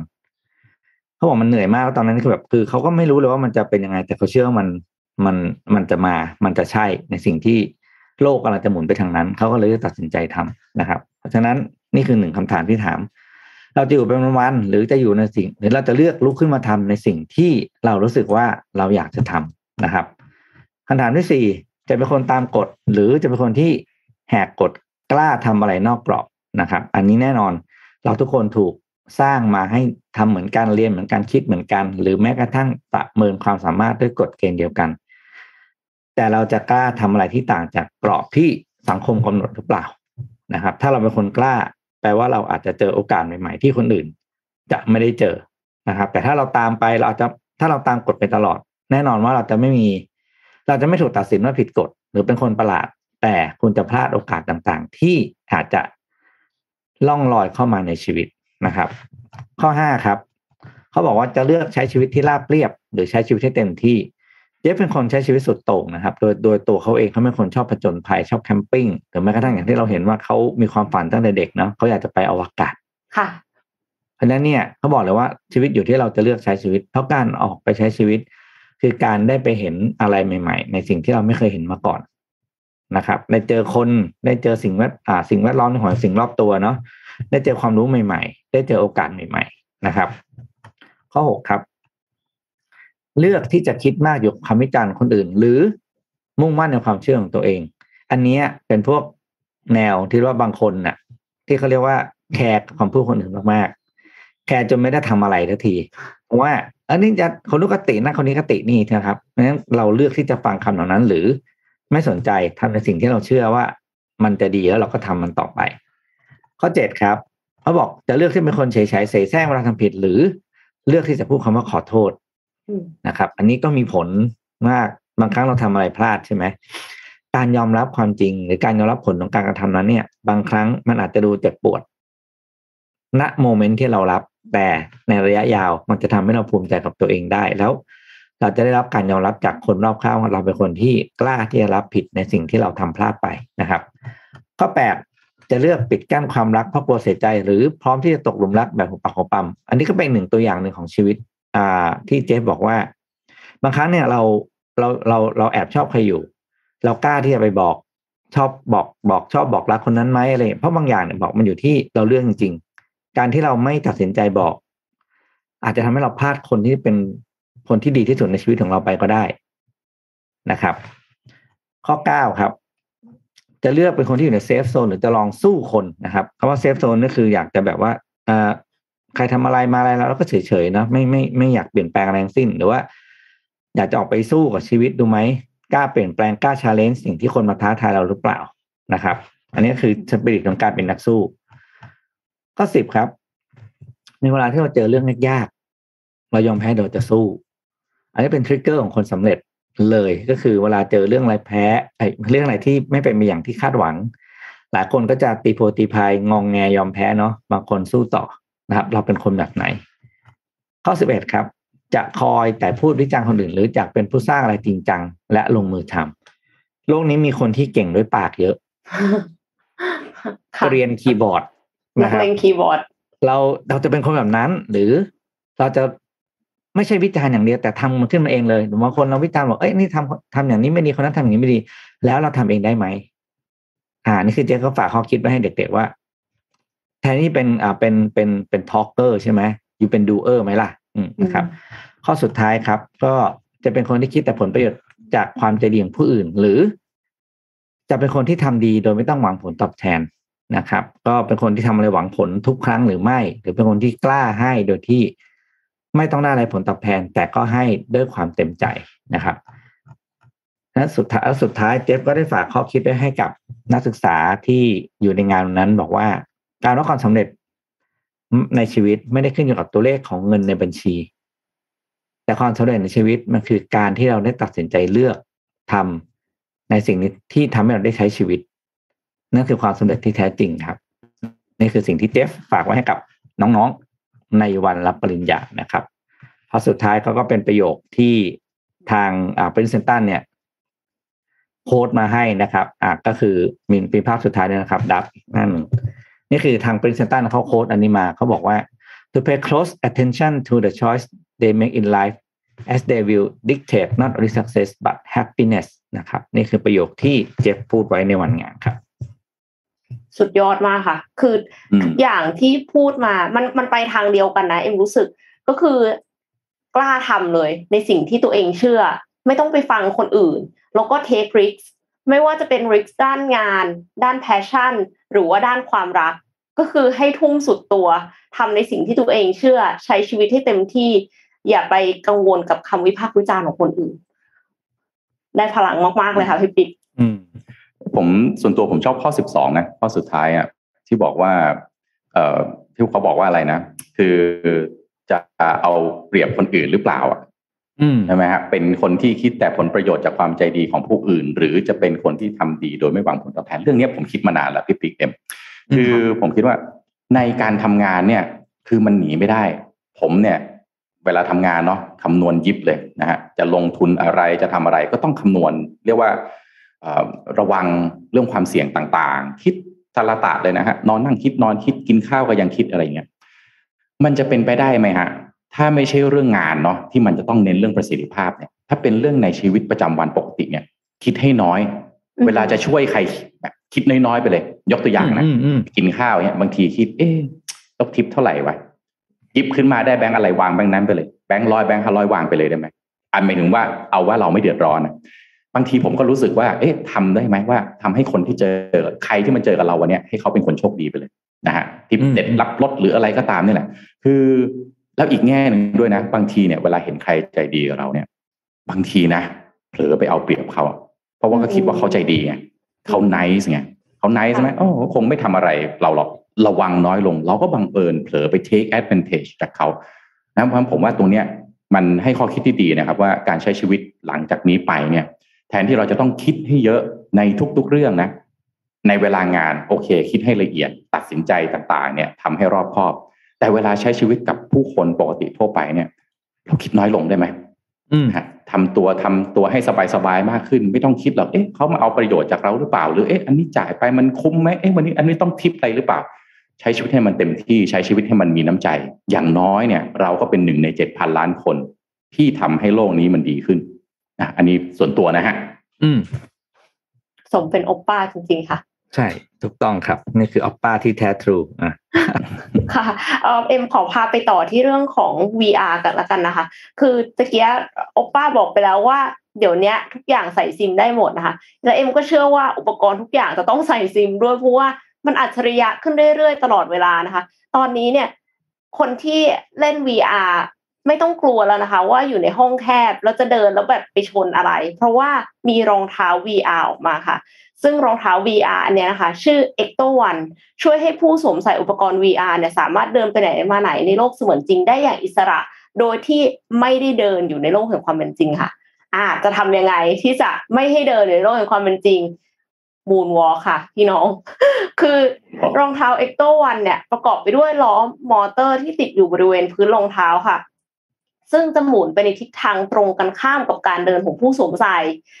ถ้าคุณเดินไปข้างหน้าในโลก VR เนี่ย ก็คือล้อมันก็จะหมุนไปข้างหลัง ส่งผลให้การเคลื่อนที่โดยรวมเนี่ยเสมือนว่าไม่ได้เคลื่อนที่ไปไหนในโลกของความเป็นจริง เหมือนเดินสายพานนะคะ แต่ว่าหมุนได้รอบตัว สามารถที่จะหมุนตามทิศทางได้เลย แล้วเวลาที่เราหยุดล้อมันก็หยุดด้วยนะคะ ดังนั้นเนี่ยก็เลยทำให้เราสามารถที่จะเดินได้โดยที่อยู่ในห้องแคบๆ ก็สามารถเล่น VR ได้ ในตัวอย่างเนี่ยค่ะเขาเป็นการ inspect ท่อก๊าซคือให้เดินไปดูว่ามันมีจุดที่รั่วไหลตรงไหนแล้วคือต้องเดินไปไกลมาก แต่ว่าเขาก็สามารถเดินได้ในห้องแคบๆ เพราะว่ามันมูนวอล์กอยู่ ก็คือยึดเดินอยู่กับที่ มันมันถอยหลังเวลาที่เราเดินไปข้างหน้าแบบนี้ค่ะ แต่ว่านอกเหนือจากนี้ค่ะ ก็จะมีอุปกรณ์ก่อนหน้าที่ชื่อ Omni ของบริษัท Word Word Virtual แต่ว่า Vertix อะไรประมาณนี้ค่ะ มีลักษณะเป็นสายพานคล้ายเครื่องวิ่งออกกำลังกาย แต่อันนั้นนะคือ เรายืนอยู่บนแท่น แล้วก็เขาก็จะมีที่รัด แล้วเราก็จะวิ่งไป แล้วมันก็มันก็จำกัดให้เราอยู่แค่ในแท่นอันนั้นเหมือนใน Ready Player One แต่เอ็มเคยเห็นแล้วที่เมืองไทยไออันที่มีแท่นนะคะ รู้สึกว่าไม่ได้น่าสนใจเท่าอันนี้ เพราะว่าอันเนี้ยให้ความรู้สึกเหมือนกับว่าเราเดินเนี่ยอิสระ แต่ในความเป็นจริงคือเราเดินอยู่กับที่ ดังนั้นการออกกำลังกายเราได้ออกกำลังกายเหมือนกัน แต่ว่าเราไม่จำเป็นที่จะต้องย้ายตัวเองจากที่หนึ่งไปอีกที่หนึ่งจริง ๆ ตอนนี้เนี่ยรองเท้ามันดูหนาไปสักนิดนึงค่ะ แต่ว่าในอนาคตก็คือจะพัฒนาไปมากกว่านี้ แล้วก็น่าจะเล่น VR กันสนุกขึ้นนะคะ หลังจากที่ไม่มีข้อจำกัดในเรื่องของพื้นที่แล้วค่ะ แต่คอนเซปต์ดีไซน์มันดูน่ากลัวไปนิดไหมดูแบบทำไมอะคะอันเบลเลอร์เลยนะ ใส่แล้วโอ้โห ดูรองเท้าสิฮะอันเบลเลเอออร์จะเดินไหวไหมเนี่ยเออจริง ๆ มันน่าจะเหลือแผ่นนะเป็นแค่แผ่นแล้วเอามาแปะที่รองเท้าปกติได้อะไรเงี้ยผมคิดว่าอ่าอันนี้มันเหมือนเป็นเป็นคอนเซ็ปต์นะเป็นคอนค่ะเซ็ปเป็นต์โปแรรกไทป์เดี๋ยวมันก็ต้องมีใช่ไหมฮะเอ่อ V หนึ่ง V สอง V สาม V สี่ออกตามมาใช่ไหมครับ ที่ต้นทุนลดลงขนาดเล็กลงเอ่อติดตั้งง่ายขึ้นอะไรพวกเนี้ยนะครับ ก็เป็นจุดเริ่มที่ดีฮะว่าว่าต่อไปก็น่าคิดเหมือนกันนะ ต่อไปต่างคนต่างอยู่ในมีห้องห้องเดียวพอนะทำทุกอย่างได้อยู่ในห้องนั้นไม่ต้องมีแล้วสารพัดห้องเนี่ยนะเพราะว่าเปลี่ยนแบ็กกราวด์นะฮะสภาพแวดล้อมเอาผ่านแว่นของเราได้เลยจะทำงานจะอะไรก็อยู่ในห้องเนี้ยนะครับจะไปเที่ยวธรรมชาติก็ต้องการพื้นที่น้อยลงเปลี่ยนเปลี่ยน background มีเสียงน้ำตกอะไรอย่างงี้ใช่ไหมคะ อะไรอย่างนั้นหรือเปล่านะฮะอะนี่ถ้าพูดถึงเรื่องเมื่อกี้เราวันนี้เราคุยเรื่องของความยั่งยืนนะครับ แล้วก็เรื่องของเทคโนโลยีนะครับ มีเรื่องของศิลปะบันเทิงมาด้วยเนี่ยนะครับ อย่างเรื่องของไอเนี่ย VR เนี่ยนะครับ นี่ก็อยากจะชาวชวนชาวพลูโตครับนะฮะจาก Mission to Pluto นะฮะเอาเรื่องของชาวร็อกคนหนึ่งนะครับ ประเด็นคืออย่างนี้ครับพี่ปิ๊กเอ็มคุณผู้ฟังครับดนตรีร็อกเนี่ยมันเป็นดนตรีที่ว่าด้วยจิตวิญญาณอ่ามันไม่ใช่แค่ดนตรีธรรมดานะครับ แต่มันเป็นเหมือนอิทธิพลในการใช้ชีวิตอย่างหนึ่งเลยนะครับ เพราะฉะนั้นชาวร็อกคนนี้นะครับเขาเอากระดูกของลุงตัวเองที่เสียชีวิตไปครับมาทำเป็นกีตาร์ครับอ่าค่ะความยั่งยืนยั่งยืนขนาดไหนละฮะยั่งยืนขนาดเนี้ยละฮะเอากระดูกมาทำกีตาร์คิดดูแล้วกันนะครับ ไปที่ฟลอริดานะครับฉายาในวงการของพ่อหนุ่มคนนี้คือ Prince Midnight นะฮะเป็นนักดนตรี Heavy Metal นะครับที่ทำเพลงของตัวเองในช่อง YouTube จุดเด่นสำคัญเลยครับกีตาร์ตัวโปรดของพ่อหนุ่มคนนี้เนี่ยนะฮะ ทำมาจากกระดูกของมนุษย์จริงๆครับซึ่งเป็นลุงของเขาเองนะครับอืมอาจจะดูน่าสยองไปแต่มาอืมฟังที่มาที่ไปของเรื่องนี้ซะก่อนนะครับ เรื่องมีอยู่ว่าอย่างนี้ครับตอนคุณ Prince Midnight เนี่ยเด็กๆเนี่ยก็ถูกชักชวนให้เข้าสู่วงการเพลง Heavy Metal นะครับโดยลุงของเขาเนี่ยชื่อว่าฟิลิปนะครับเป็นคอเพลง Heavy Metal ขนานแท้เลยนะครับแล้วก็เทิดทูนในตัวคุณลุงเนี่ยโอ้โหสุดๆเลยนะครับ เพราะว่าถือว่าเป็นผู้มีพระคุณที่ทำให้เขาได้รู้จักโลกของดนตรีที่เขารักมาจนถึงทุกวันนี้นะครับ แต่แล้ววันหนึ่งเนี่ยครับคุณลุงฟิลิปก็ต้องจากไปนะครับ จากอุบัติเหตุทางมอเตอร์ไซค์ในประเทศกรีซนะครับในปี 1966 ร่างกายของคุณลุงเนี่ยก็ถูกบริจาคเป็นอาจารย์ใหญ่ ให้กับนักศึกษาแพทย์ได้ไปศึกษาต่อนะครับ ส่วนกระดูกเนี่ยก็ถูกฝังอยู่ในหลุมศพที่ประเทศกรีซ 20 ปีผ่านไปครับ ทางครอบครัวของคุณลุงนะครับ ซึ่งก็คือครอบครัวของ Prince Midnight ด้วยเนี่ยนะครับ ก็อยากได้อัฐิของคุณลุงกลับมาที่อเมริกา ก็คือให้เผาโครงกระดูกของคุณลุงแล้วก็ส่งกลับมานี่แหละ แต่ด้วยความที่ประเทศกรีซฮะเขานับถือคริสต์นิกายออร์โธดอกซ์นะฮะซึ่งไม่อนุญาตให้มีการเผาศพนะครับทาง Prince Midnight เนี่ยเขาก็เลยตัดสินใจนะครับ เอากระดูกของคุณลุงกลับมาทั้งอย่างนั้นเลยนะครับคือพากลับมาทั้งชิ้นเลยนะครับ พอมาถึงเนี่ยก็สึกเสียดายครับที่คุณลุงที่เทิดทูนเนี่ยจะกลายเป็นผงไปนะครับ ก็เลยตัดสินใจฮะเอาโครงกระดูกของคุณลุงมาประกอบขึ้นเป็นกีตาร์ โดยมีผู้เชี่ยวชาญคอยให้คำแนะนำนะแล้วก็ตั้งชื่อให้กับกีตาร์ตัวนี้ว่า Scalecaster นะครับซึ่งกีตาร์ที่ถูกประกอบขึ้นมา จากกระดูกของคุณลุงที่เป็นไอดอลของเขาใครที่อยากติดตาม Prince Midnight แล้วก็กีตาร์ของเขานะครับก็ไปดูกันได้ที่ YouTube ช่อง Prince Midnight ครับ ก็แหมไม่รู้จะอธิบายยังไงเหมือนกันนะคือเรื่องของความรักความคิดถึงความอะไรเนี่ยอะพูดก็พูดนะ อันเนี้ยออาจจะดูสุดโต่งไปสักนิดนึงถ้าพูดกันตรงๆเลยนะมาดูเป็นโครงเลย แต่ว่าหลายท่านนะครับ เราก็เวลาที่คนที่เรารักจากไปอะผมยกตัวอย่างคุณพ่อของผมจากไปเนี่ยผมก็เอาเศษอัฐิหรือกระดูกเนี่ยมามาทำเป็นจี้ห้อยคอนะ แล้วก็รู้สึกว่าเวลาที่สวมทุกครั้งเนี่ย ก็รู้สึกว่า เออ ได้คิดถึงแล้วก็รู้สึกเหมือนกันมีคุณพ่ออยู่ใกล้ๆนะครับ ก็ในเคสของ Prince Midnight เนี่ยก็อาจจะเวลาคนมองเข้าไปก็อาจจะดูรู้สึกกลัวสักนิดหนึ่งแต่ของที่มันเป็นสัญลักษณ์ทางจิตใจเนี่ยแหละครับ แล้วมันทำให้เรายังนึกถึงเนี่ย บางครั้งนะครับ มันทำให้เรามีพลัง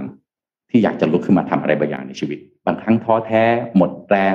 หมดกำลังใจแล้วนะฮะเป้าหมายที่ทำเอาไว้ดูมันห่างไกลออกไปจังเลย แล้วก็วันนี้ทำไมล้มเหลวนะครับ ไม่ได้ประสบความสำเร็จที่ตั้งใจไว้ หันไปมองรอบข้างโหคนนู้นก็สำเร็จคนนี้ก็สำเร็จ หันไปมองของ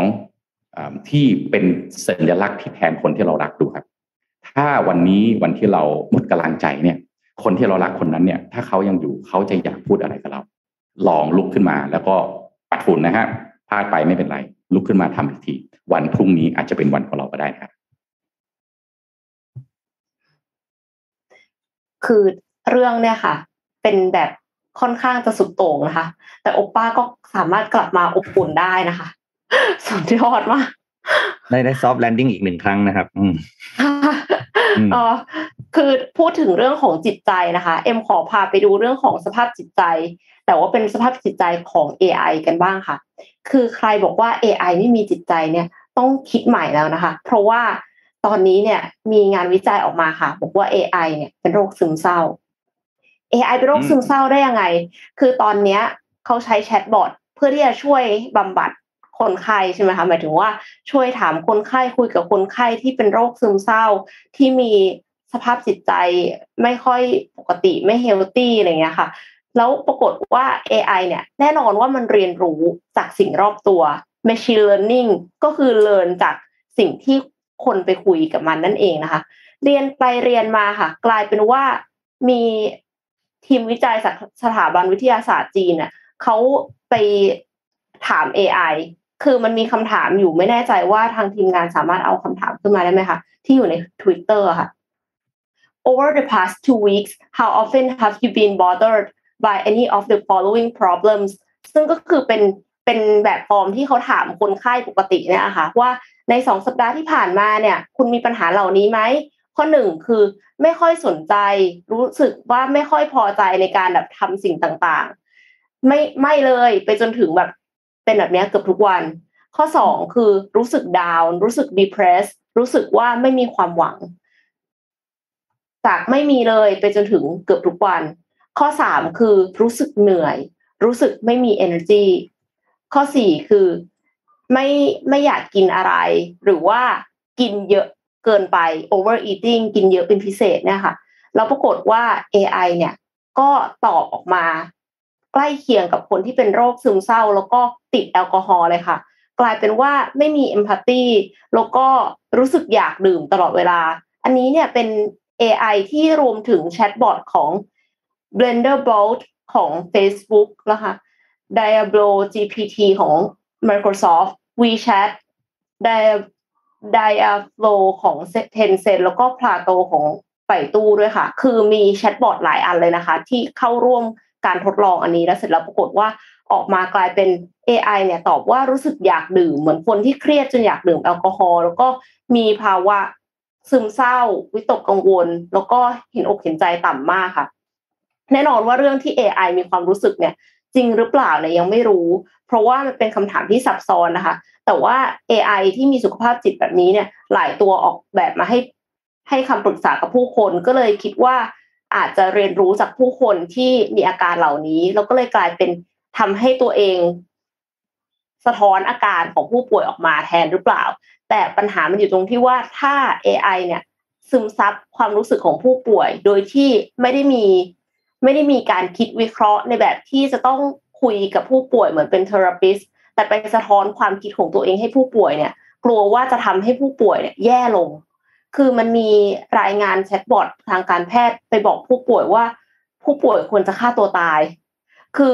ถ้าเป็นแบบนี้ค่ะ กลายเป็นว่ามันไม่ควรจะนำมาใช้แล้วอะค่ะ ก็ เป็นเรื่องที่น่ากังวลพอสมควรเซอร์ไพรส์ด้วยกังวลด้วย แล้วก็คิดว่าจะต้องปรับปรุงไปในอนาคตเพื่อที่จะให้ AI เนี่ยมาใช้บำบัดผู้ป่วยได้จริงค่ะ AI ก็ซึมเศร้าได้เอาเข้าไปนะฮะโลกคอมพิเคทมากขึ้นเรื่อยๆ ตามไม่ทันแล้วฮะ ตอนนี้งงแล้วฮะ อะไรกันเนาะอืมอะต่อไปเนี่ยไปดูของกินบ้างดีกว่าดูมาใกล้แปดโมงแล้วชวนดูของกินบ้างนะครับอ่า แมคโดนัลล์ครับที่สหรัฐอเมริกาเนี่ยก็เปิดเผยตัวเลข การทดลองขายเบอร์เกอร์แบบเป็น plant-based นะครับ ที่ทำร่วมกับ Beyond Meat นะครับเขาทดลองขายใน8 store ของ McDonald's ที่ซานฟรานซิสโกนะครับ โดยยอดขายเนี่ยออกมาดีกว่าที่คาดไว้มากเลย โดยปกติเนี่ยสาขาแต่ละสาขานะครับ จะขาย แม็กเบอร์เกอร์เนี่ยอยู่ที่ประมาณ 110 ชิ้นต่อสาขานะ แต่พอมีการ test ที่8 store เนี่ยครับ ยอดขายแม็กบิ๊กเบอร์เกอร์เนี่ยที่เป็น Beyond Meat เนี่ย ขายได้ถึงเจ็ดสิบชิ้นต่อสาขานะครับ คือเรียกว่าเกือบเท่าปกติซึ่งเกินกว่าที่คาดไว้เพราะปกติตอนแรกที่ตั้งเป้าไว้นี้คือคนทานจะประมาณหนึ่งในสาม ประมาณสามสิบเปอร์เซ็นแต่ตอนนี้ออกมาเจ็ดสิบนั่นคือเจ็ดสิบจากร้อยสิบก็จะประมาณนะประมาณแบบเกือบสามในสี่แล้วกันนะกลมๆบอกสิ่งที่แมคโดนัลจะทำต่อไปก็คือจะขยายช่วงทดลองเป็น phase สองนะครับ เป็นหกร้อย store ในซานฟรานซิสโกเบย์แล้วก็ที่เมืองฟอร์ตเวิร์ทเท็กซัสนะครับ ก็ phase สองเนี่ยจะขยายแล้วก็จะเพิ่มกำลังการผลิตเพื่อทดสอบตลาดว่าไปได้ดีหรือเปล่านะครับ นี้พอจากเห็นจากตัวเลขคาดการณ์ที่ออกมานี้เนี่ยบอกเลยทำให้เราออกมาคาดการณ์เลยว่า แน่นอนว่าตัวเลขยอดขายของ Beyond Meat Burger เนี่ย จะสร้างรายได้ให้กับ McDonald's นะครับ ปีละนะสองร้อยสิบห้าล้านเหรียญสองร้อยสิบห้าล้านเหรียญเลยเหรอคะเป็น additional จากเบอร์เกอร์ธรรมดา ทั้งทั้งที่แมคโดนัลล์นี่ปกติก็คือใช้เนื้อสัตว์แล้วคือคนกินเบอร์เกอร์ก็อยากกินเนื้อสัตว์หรือเปล่านะอ่าก็จะแล้วก็ก็จะอืมนั่นแหละ คือคนไปกินเบอร์เกอร์ก็คือต้องกินเนื้อเนาะอันนี้ไม่ใช่ละนะครับ ไม่ใช่ละเพราะว่าเป็นเป็นตัวทางเลือกเพิ่มสำหรับคนที่บางคนมันก็มีนะ แบบว่าเข้าแม็กอะ คนเข้าไปเขากินเนื้อแต่เราไม่ได้กินเราก็นั่งเฉยๆใช่ไหมถ้าเราไม่รู้จะกินอะไร นี่ไงคำตอบ คุณมีเบอร์เกอร์ที่เป็นเป็นเป็น Beyond Meat ละนะครับเออว่าด้วยเรื่อง plant-based เนี่ยคือคือที่บริษัทผมก็มีการทดลองนะ เพราะว่าเราก็เราก็กำลังทดสอบอยู่ว่าเอ๊ะ plant-based เนี่ยก็จะเป็นอีกหนึ่งเทคโนโลยีที่เราก็ควรจะรู้แล้วก็ถ้ามันเห็นความเป็นไปได้ในการในเชิงพาณิชย์เนี่ยนะเราก็อาจจะเอามามาทำในเชิงพาณิชย์นะผมก็เลยให้ทีมงานเนี่ยไปทำงานร่วมกับผู้ผลิตเนาะแล้วก็ทำออกมาซาลาเปาแล้วก็ไส้ข้างในเนี่ยมันเป็น plant-based ทำจากเห็ด แต่ก็ต้องพูดตรงๆว่าผมกินแล้วผมก็ยังเนื่องจากผมเป็นคนไม่ชอบกินผักอะพูดตรงๆนะแชร์กับคุณผู้ฟังแบบว่าส่วนตัวส่วนตัวเลยนี่นะก็เลยกินแล้วรู้สึกว่า texture ยังนิดๆอยู่ยังเหมือนที่บิลเกตส์พูดเลยว่าเอ้ยคุณกินแรกๆ คุณอาจจะไม่ชินแต่กินกินไปคงจะชินมากอะไรเงี้ยผมก็ยังมีความรู้สึกนั้นนะว่ากินแล้วรู้สึกว่ายังยังนิดนึงอะมันยังขาดนะฮะมันมัน texture เอ่อมันมีรสชาติกลิ่นบางอย่างที่ไม่ใช่อยู่อะเออแต่ว่าเวลากัดไปรู้สึกว่า รู้สึกว่าช่วยรักโลกขึ้นนิดนึงอะอืมว่ารู้สึกดีกับการรู้สึกดีกับตัวได้กินเองอ่ารู้รสึสกชาติเป็นดีเรื่องรองใช่ ถูกต้องถูกต้องผมว่าซึ่งไอ้ความรู้สึกแบบเนี้ยผมรู้สึกว่าเฮ้ยไอ้ความรู้สึกนี้ขายได้นะคือมันทำให้คนรู้สึกว่าเออเราทำร้ายสัตว์อื่นน้อยลงอะอืมแล้วก็ไอไอของที่กินเข้าไป มันก็เป็นประโยชน์กับร่างกายใช่ไหมสิ่งที่มันหายไปคืออะไร texture รสชาติ แต่มันแลกมาด้วยความรู้สึกดีๆ แล้วก็เอ่อสุขภาพก็ เป็นไปได้นะ มีความเป็นไปได้นะในอนาคตที่มันอาจจะมาทดแทนสัดส่วนของเนื้อสัตว์เอ่อที่เป็นเอ่อสัตว์มีสิ่งมีชีวิตเนี่ยได้มากขึ้นนะฮะถ้าอย่างนั้นเรากินมังสวิรัตปกติ มันมันรู้สึกอร่อยกว่าไหมนะคะ พี่โทมัสพอที่พี่เป็นคนไม่ชอบกินผักนี่นี่คือปัญหานะครับ คืออยากกินอยากกินผักอืมอยากกินมังสวิรัตแต่ว่ากินกินผักน้อยแทบไม่กินผักเลยอันนี้อันนี้เป็นปัญหาส่วนตัวนะครับ แล้วก็รู้สึกว่าเอ๊ะเราจะทำยังไงล่ะ ที่เราจะ ลดการบริโภคเนื้อสัตว์ให้น้อยลงในขณะที่เราไม่กินผักเนี่ยอันนี้เป็นความท้าทายส่วนตัวแหละนะครับ ก็เลยก็เลยยังคิดว่า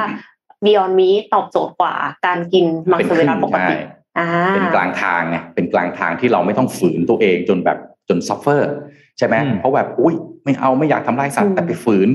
ทำอะไรที่เราไม่ไม่ชอบมันจริง ๆ เลยเนี่ยมันก็ไม่ยั่งยืนนะในระยะยาวมันก็จะลำบากใช่ไหมฮะ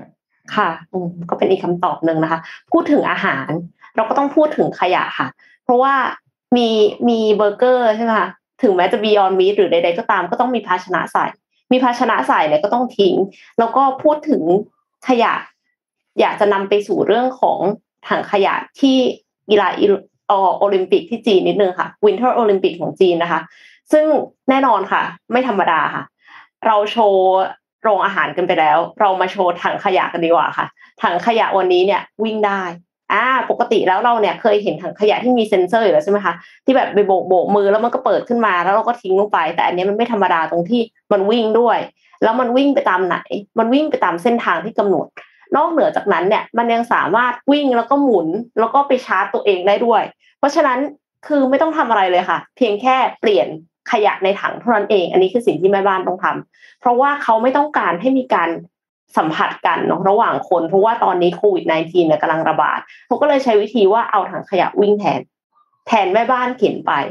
แล้วก็ไม่ได้ต้องให้คนเนี่ย ถือขยะเดินไปตามที่ต่างๆ ก็กลัวว่าจะมีขยะอยู่เต็มไปหมดใช่ไหมคะอันนี้เพื่อรักษาความสะอาดถังขยะก็วิ่งเลยค่ะ แล้วก็สามารถที่จะหลบสิ่งกีดขวางได้ด้วย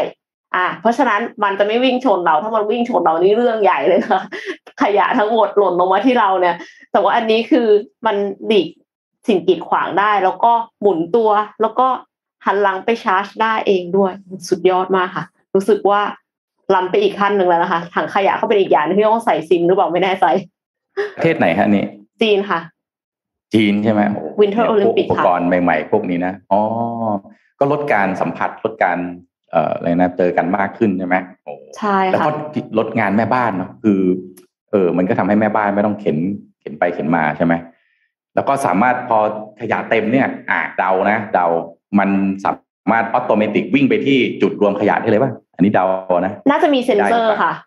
ใช่ไหมแต่ว่าเออคิดว่าแม่บ้านอาจจะรออยู่ที่จุดชาร์จ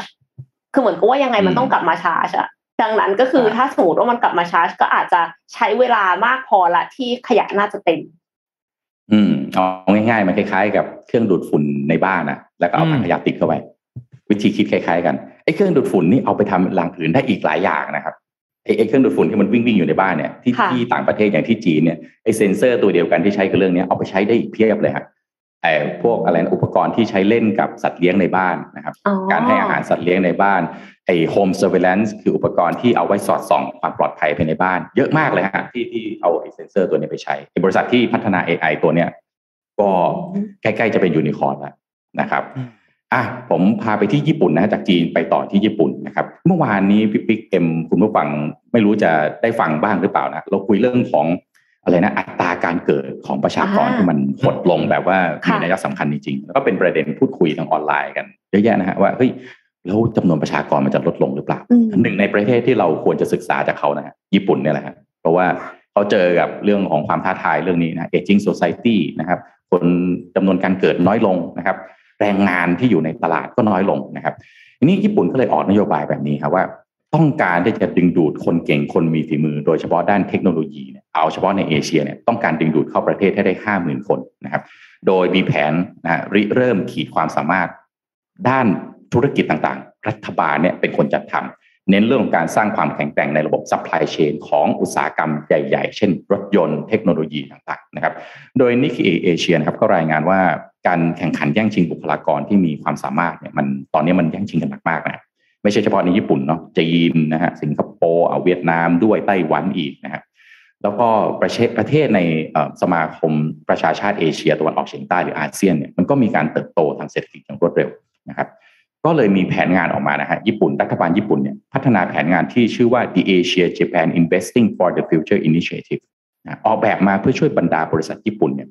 ให้ได้พนักงานที่มีคุณสมบัติตามที่บริษัทต้องการเข้าร่วมงานด้วย ซึ่งก็จะไปช่วยเพิ่มขีดความสามารถในการแข่งขันของบริษัทให้มากขึ้นนะครับ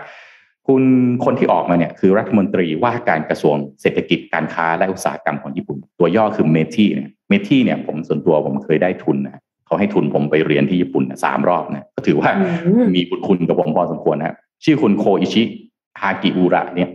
ฮากิอุดะขออภัยนะก็ออกมาบอกว่าญี่ปุ่นเนี่ยต้องการเสนอโอกาสให้แก่แรงงานหนุ่มสาวที่มีความทะเยอทะยานนะครับ โดยภายใต้ข้อริเริ่มใหม่นี้เนี่ยนะฮะรัฐบาลญี่ปุ่นก็จะทำงานเพื่อเพิ่มจำนวนผู้จบการศึกษาให้เข้าสู่ระบบแรงงานมากขึ้นนะครับ แล้วก็ร่วมมือกับบรรดามหาวิทยาลัยนะครับ ทั้งในญี่ปุ่นแล้วก็ต่างประเทศ แล้วก็กระตุ้นให้บริษัทญี่ปุ่นนะฮะว่าจ้างพนัก ว่าจ้างนักศึกษาที่เรียนจบโปรแกรมต่างๆ เหล่านี้เนี่ยนะฮะรวมทั้งอาชีพที่มีทักษะความชำนาญอื่นๆเนี่ยตลอดระยะเวลา 5 ปีข้างหน้าให้จ้างงานมากขึ้นนะครับ นอกจากนี้เนี่ยก็จะสร้างโอกาสมากขึ้นนะครับสำหรับสิทธิ์เก่าต่างชาตินะครับ ตามมหาวิทยาลัยญี่ปุ่นเนี่ยให้เข้ามามีส่วนร่วมในโครงการฝึกอบรมด้านต่างๆ แล้วก็เข้ารับการอบรมด้านข้อมูลข่าวสารโดยบริษัทชั้นนำต่าง ๆ ในญี่ปุ่นนะครับ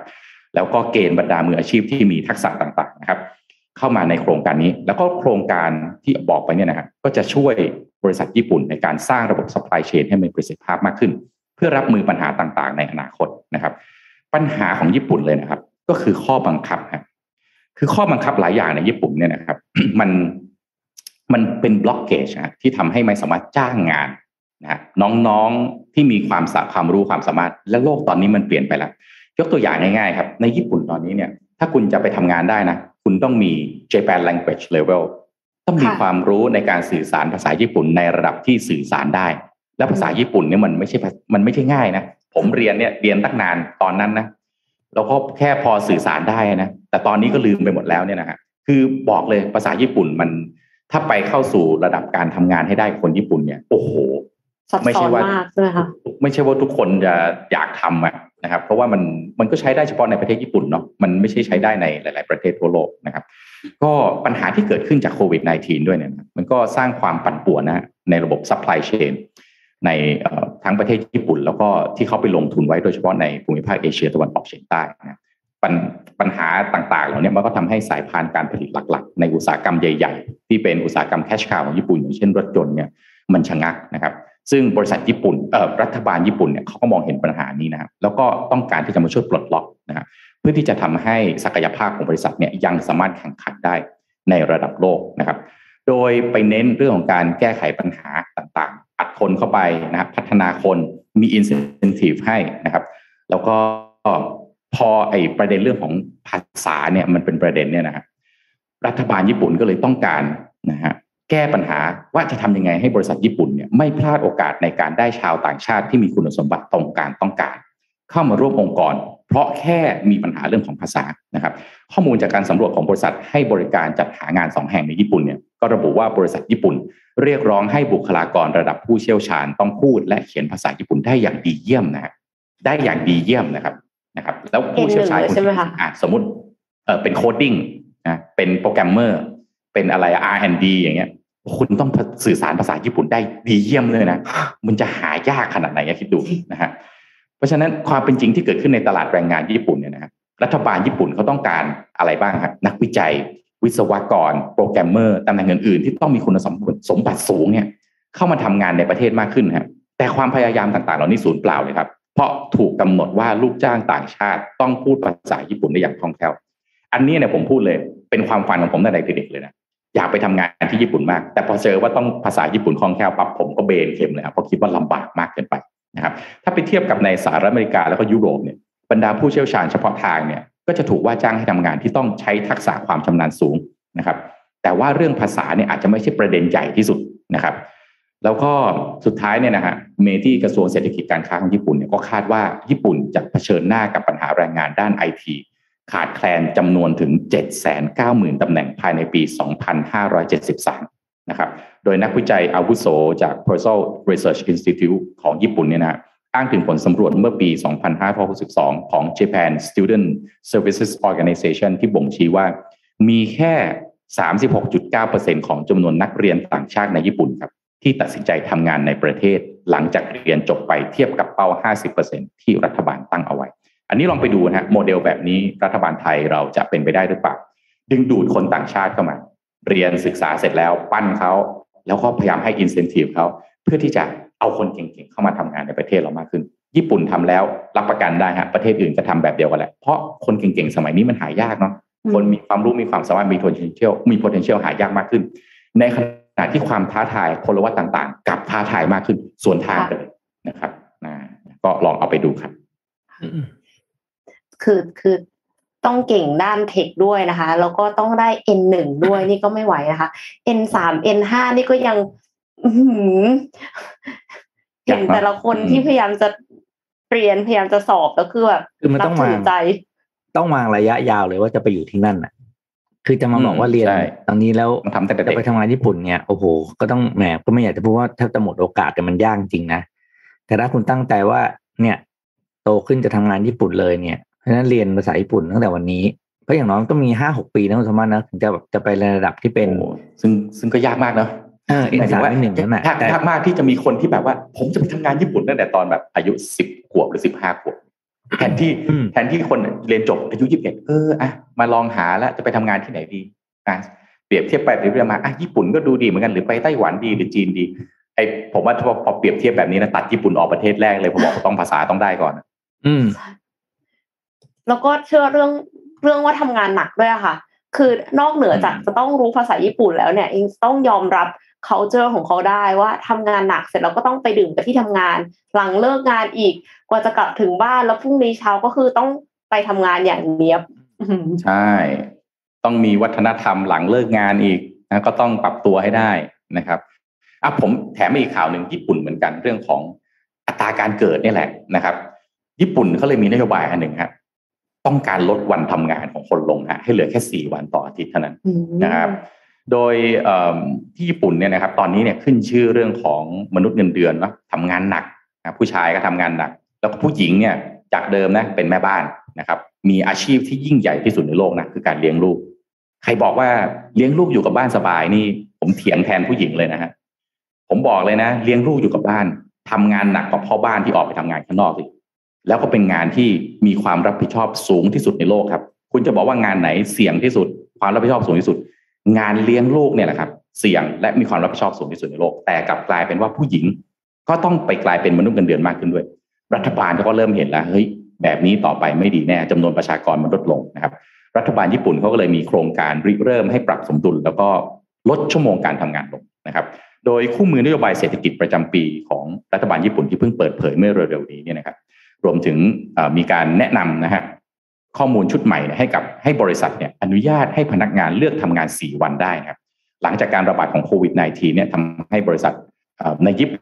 ปุ่นเนี่ยนะฮะมันต้องมีการปรับเปลี่ยนไปแบบมหาศาลเลยนะครับ แล้วก็หลายมีอาจจะมีหลายบริษัทที่ยังยึดติดกับขนบขนบธรรมเนียมเดิมๆสูงมากเข้า8โมงเลิก5โมงอะไรแบบนี้นะครับ ตอนนี้เนี่ยนักการเมืองในญี่ปุ่นเนี่ยนะครับ ก็ต้องการที่จะจูงใจให้ฝ่ายจัดการเนี่ย ใช้ชั่วโมงในการทำงานแบบยืดหยุ่น โดยทำงานทางไกลผ่านอินเทอร์เน็ต แล้วก็การเปลี่ยนแปลงอื่นเนี่ยต้องการให้สร้างประโยชน์ให้การดำรงชีวิตอยู่ต่อไปนะฮะแม้วิกฤตสุขภาพเรื่องโควิด -19 เนี่ยมันจะสิ้นสุดลงแล้ว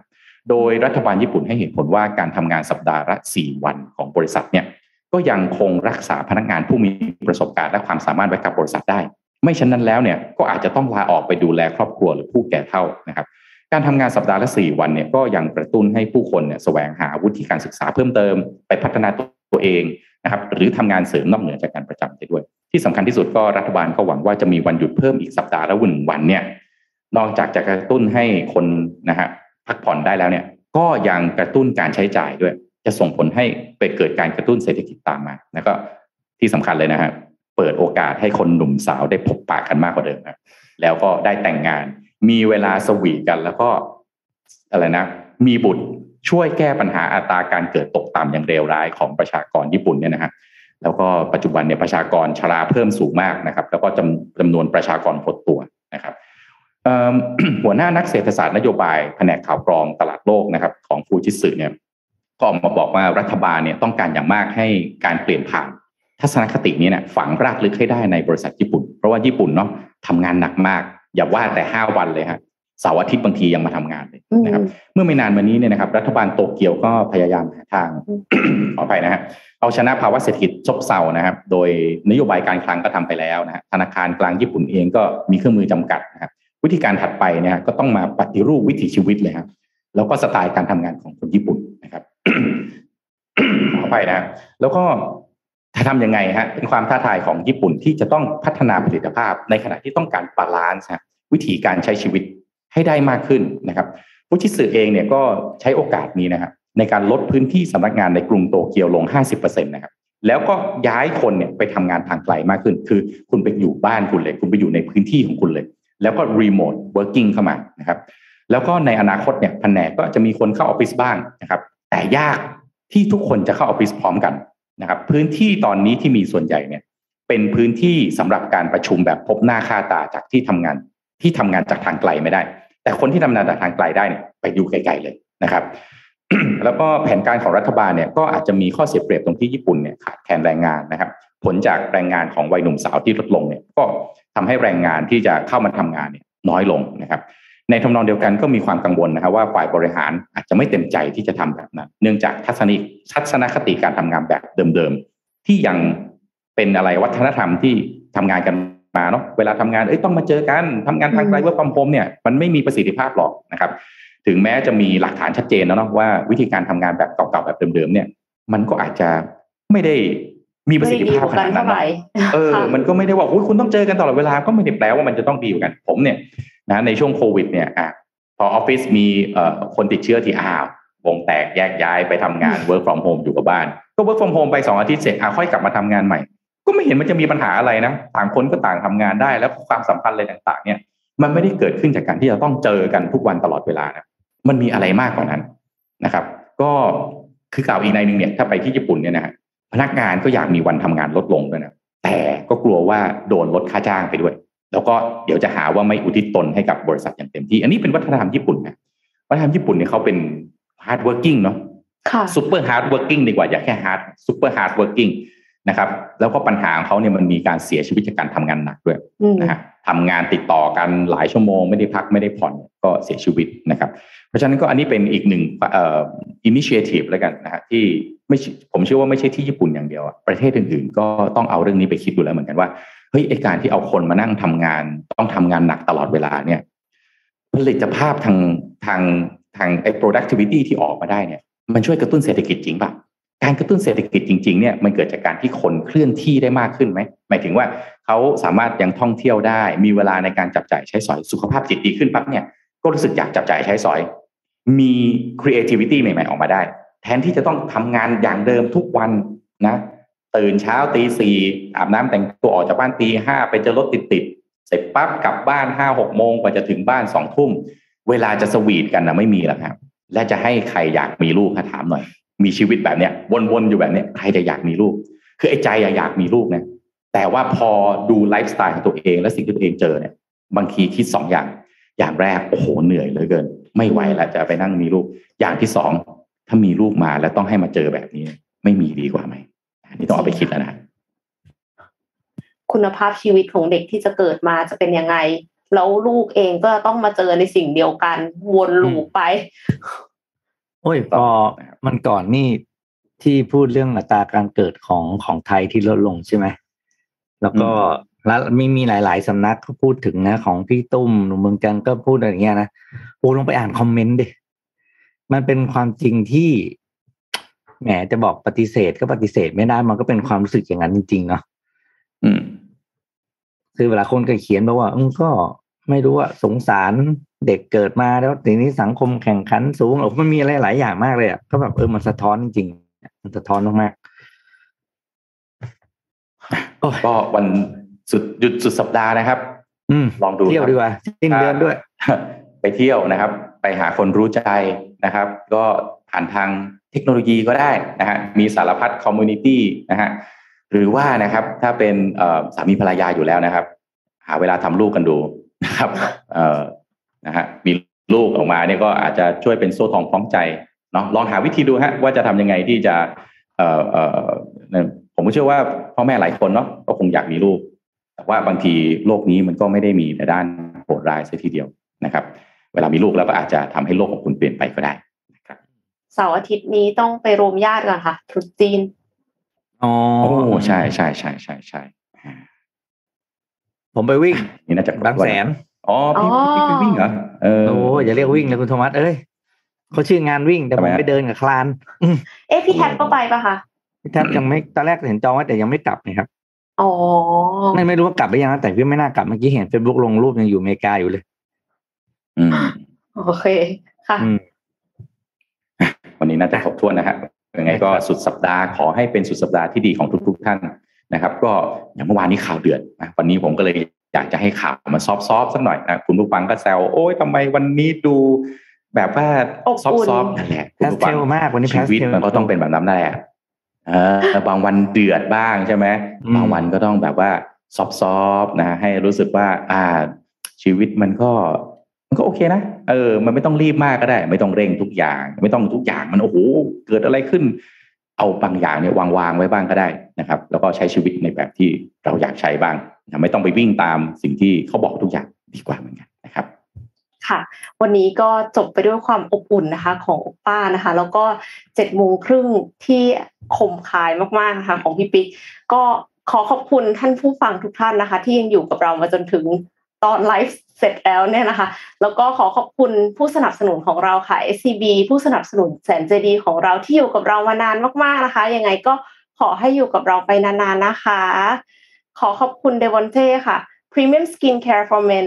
ผิวหน้าดูเดผิวหน้าดูดี หน้าดูเด็ก ใครก็เดาอายุไม่ออกนะคะ แบบพี่เคนเลย คือทุกคนก็คงเห็นหน้าพี่เคนอยู่ทุกวันนี้นะคะ แล้วก็ถ้าใครอยากจะหน้าแบบนั้นบ้างก็ใช้เดวอนเต้ค่ะ เพราะว่า มีแนวความคิด Future Biotechnology for Men Skin หาซื้อได้ทาง e-commerce นะคะ Shopee Lazada JD Central We Love Shopping แล้วก็เว็บไซต์ www.devonte296.com ค่ะ และสุดท้ายนี้ก็คือขอขอบคุณท่านผู้ฟังทุกๆท่านนะคะ เราก็สัญญาว่าจะหาข่าวดีๆ มีสาระมาเสิร์ฟทุกเช้าจันทร์ถึงศุกร์ค่ะ ก็สำหรับวันนี้ก็ต้องลาไปก่อนค่ะ พบกันพบกันในวันจันทร์ค่ะ ก็ไป ฉลองตรุษจีนกันนะคะ สวัสดีค่ะ สวัสดีสครัวัสบดีครับมิ Mission Daily Report start your day with news you need to know